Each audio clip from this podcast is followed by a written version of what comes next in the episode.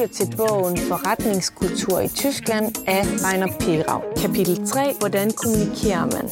Sprechen Sie Deutsch. At kunne kommunikere effektivt med sin tyske forretningsforbindelse kræver en solid viden om forskellene i den danske-tyske interkulturelle kommunikation. Hvordan skal jeg tiltale min forretningspartner? Må jeg bruge humor? Og hvordan skal jeg indlede en samtale? Det er kun nogle af de spørgsmål, som kan dukke op i den anledning. Sprogligt tilgang og tiltale. I Tyskland er man i internationale sammenhænge indstillet på at tale engelsk. Selvom tyskerne har haft en grundig skoleundervisning i engelsk, ligger det gennemsnitlige engelsk niveau dog under det danske, og det er først og fremmest et resultat af manglende anvendelse i praksis. Hvis du selv formår at tale tysk, har du en værdifuld kompetence, som du med fordel kan bruge. Da 30-40% af det danske ordforråd stammer fra det tyske sprog, har danskerne en fordel i forhold til eksportører fra andre lande. Dog skal man være opmærksom på ikke at overvurdere sine egne evner, eksempelvis under forhandlinger, hvor samtaler hurtigt kan blive meget komplekse. Når man taler på et fremmedsprog, vil man altid have en ulempe over for dem, som taler deres modersmål. Hvis du føler dig mere tryg ved engelsk, så anbefales det, at du forhandler på engelsk. Når man indleder et samarbejde, tiltaler man i begyndelsen sin forretningspartner med herr Møller eller frau Møller, og høflighedsformen sige henholdsvis Mr. Møller eller Mrs. Møller, hvis man kommunikerer på engelsk. At blive dus er ikke usandsynligt, da dette nu til dag sker langt hurtigere end for 10 eller 20 år siden. Gamle tyske regler siger, at den overordnede eller ældre tilbyder du til den underordnede eller yngre. En kvinde tilbyder du til en mand.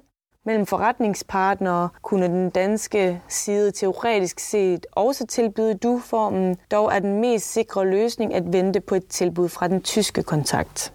Under alle omstændigheder møder man som dansker i Tyskland hurtigt sympati, hvis man taler tysk på et vist niveau. Det indikerer interesse for kulturen og samfundet, hvilket alle opfatter som noget positivt.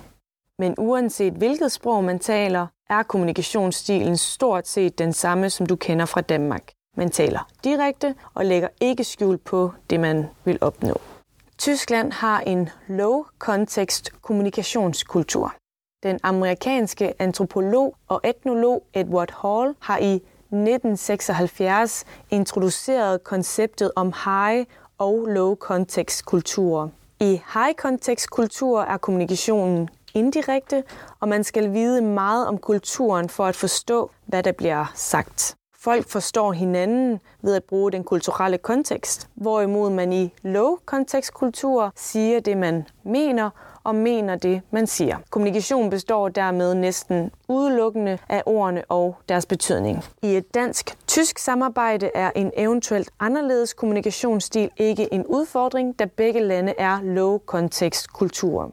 Dog opfattes Tyskland som en anelse mere low context. Det betyder, at man som udlænding skal være bevidst om, at der sættes pris på følgende. 1. Skriftlig information. 2. En stor mængde af baggrundsinformation. 3. Detaljeret information og dermed også længere kontrakter.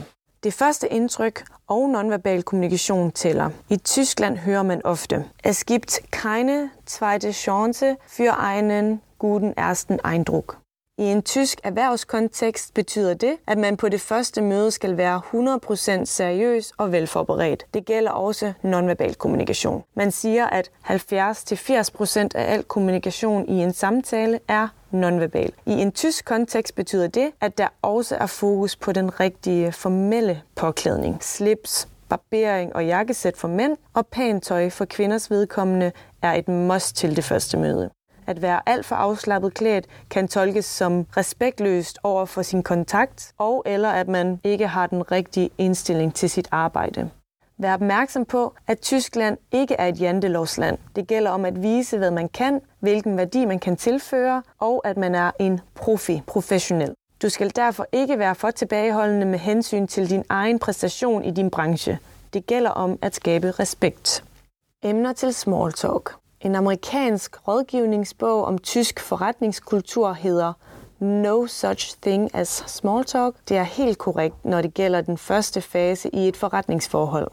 Efter denne fase findes der masser af small talk i tyske virksomheder og blandt forretningsfolk. En tysk arbejdsdag er nemlig på nogle måder mere afslappet end den danske, da ægtefælden, ofte kvinden, som regel overtager opgaver på hjemmefronten. Tyskerne har dermed tid til at fokusere på arbejdet, hvor arbejdsdage også kan afsluttes sent, hvis det ønskes. Men inden man kommer på smalltalk-niveau skal man først etablere et tillidsforhold til sin forretningspartner. Derefter kan man nemt komme i en situation, hvor smalltalk er vigtig for at styrke relationen. En undersøgelse af tysk kommunikationskultur fra 2009 viser, at de fleste tyskere foretrækker at tale om emner, som er tæt på deres hverdag. For en udenlandsk forretningspartner giver det derfor mening at informere sig om kontaktpersonens region. Det kan eksempelvis være regeringskonstellationen i delstaten, regionens førende fodboldklub eller de regionale specialiteter og drikkevarer. Spørg for eksempel i Berlin, hvor du kan få den bedste currywurst. Tyskere elsker at rejse, og tyske turister kan nærmest straffes på alle kendte rejsedestinationer. Her har du et sikkert samtaleemne, du gerne må spørge ind til. Derudover kan tysk og international politik være gode samtaleemner. Selvfølgelig er disse emner forbundet med en større risiko end fodbold eller mad. Man må se, hvordan forholdet udvikler sig over tid og handle derefter. Kritik og konflikt. Tyskere er generelt ikke konfliktsky. De taler om fejl, analyserer problemer lige ud og siger deres mening i konflikter. Det gælder i øvrigt også diskussioner med chefen. For en tysker betyder en konflikt, at man arbejder på problemerne og kommer videre med en løsning. I de fleste tilfælde tager man det ikke personligt, når man selv eller ens arbejde bliver kritiseret.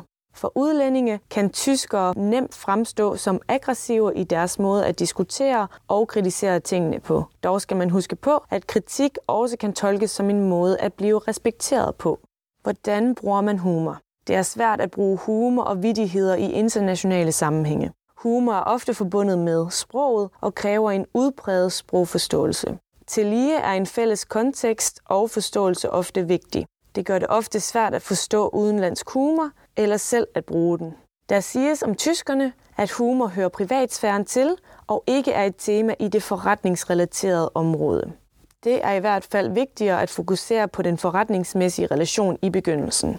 Så snart forholdet er bygget op, kan man snilt prøve at anvende humor. Efterhånden er der mange tyskere, som kan lide en forretningspartner med en humoristisk sans, så det handler bare om at prøve sig frem. Man kan jo nemt finde ud af, om ens kontakt hører til denne gruppe. Hvis ikke det er tilfældet, skal man bare undgå at bruge humor. Man siger mere undskyld end tak. I modsætning til i Danmark takker tyskerne ikke hinanden i samme grad. Den gamle tyske holdning i virksomheder er, at man ikke behøver at takke kollegaerne, når de bare udfører deres arbejde, da de jo betales for det. Til gengæld siger man undskyld, hvis der opstår en fejl eller komplikationer. Det er fordi, man forventer, at folk planlægger arbejdsopgaverne i en grad, så tingene ikke går galt. Sker der en fejl, forventes denne handling at resultere i en undskyldning. Skriftligt eller mundtligt. Tyskere kan godt lide at have tingene på skrift, så det bliver bindende eller forbindelig, som det hedder på tysk. En aftale er således en aftale, når den foreligger på skrift. Til at udveksle informationer er telefonen stadig et vigtigt værktøj, og hvis man vil være sikker på at få et hurtigt svar, så er telefonen det rigtige valg. En undersøgelse fra 2016 viser ikke overraskende, at forskellige generationer foretrækker forskellige informationskanaler. Eksempelvis foretrækker generationen 50 plus telefonen som kommunikationskanal. Tak fordi du lyttede med. Hvis du har lyst til flere indblik i den dansk-tyske forretningsverden, kan du abonnere på vores podcast eller kigge forbi på vores hjemmeside på www.handelskammer.dk. Vi hører snart igen.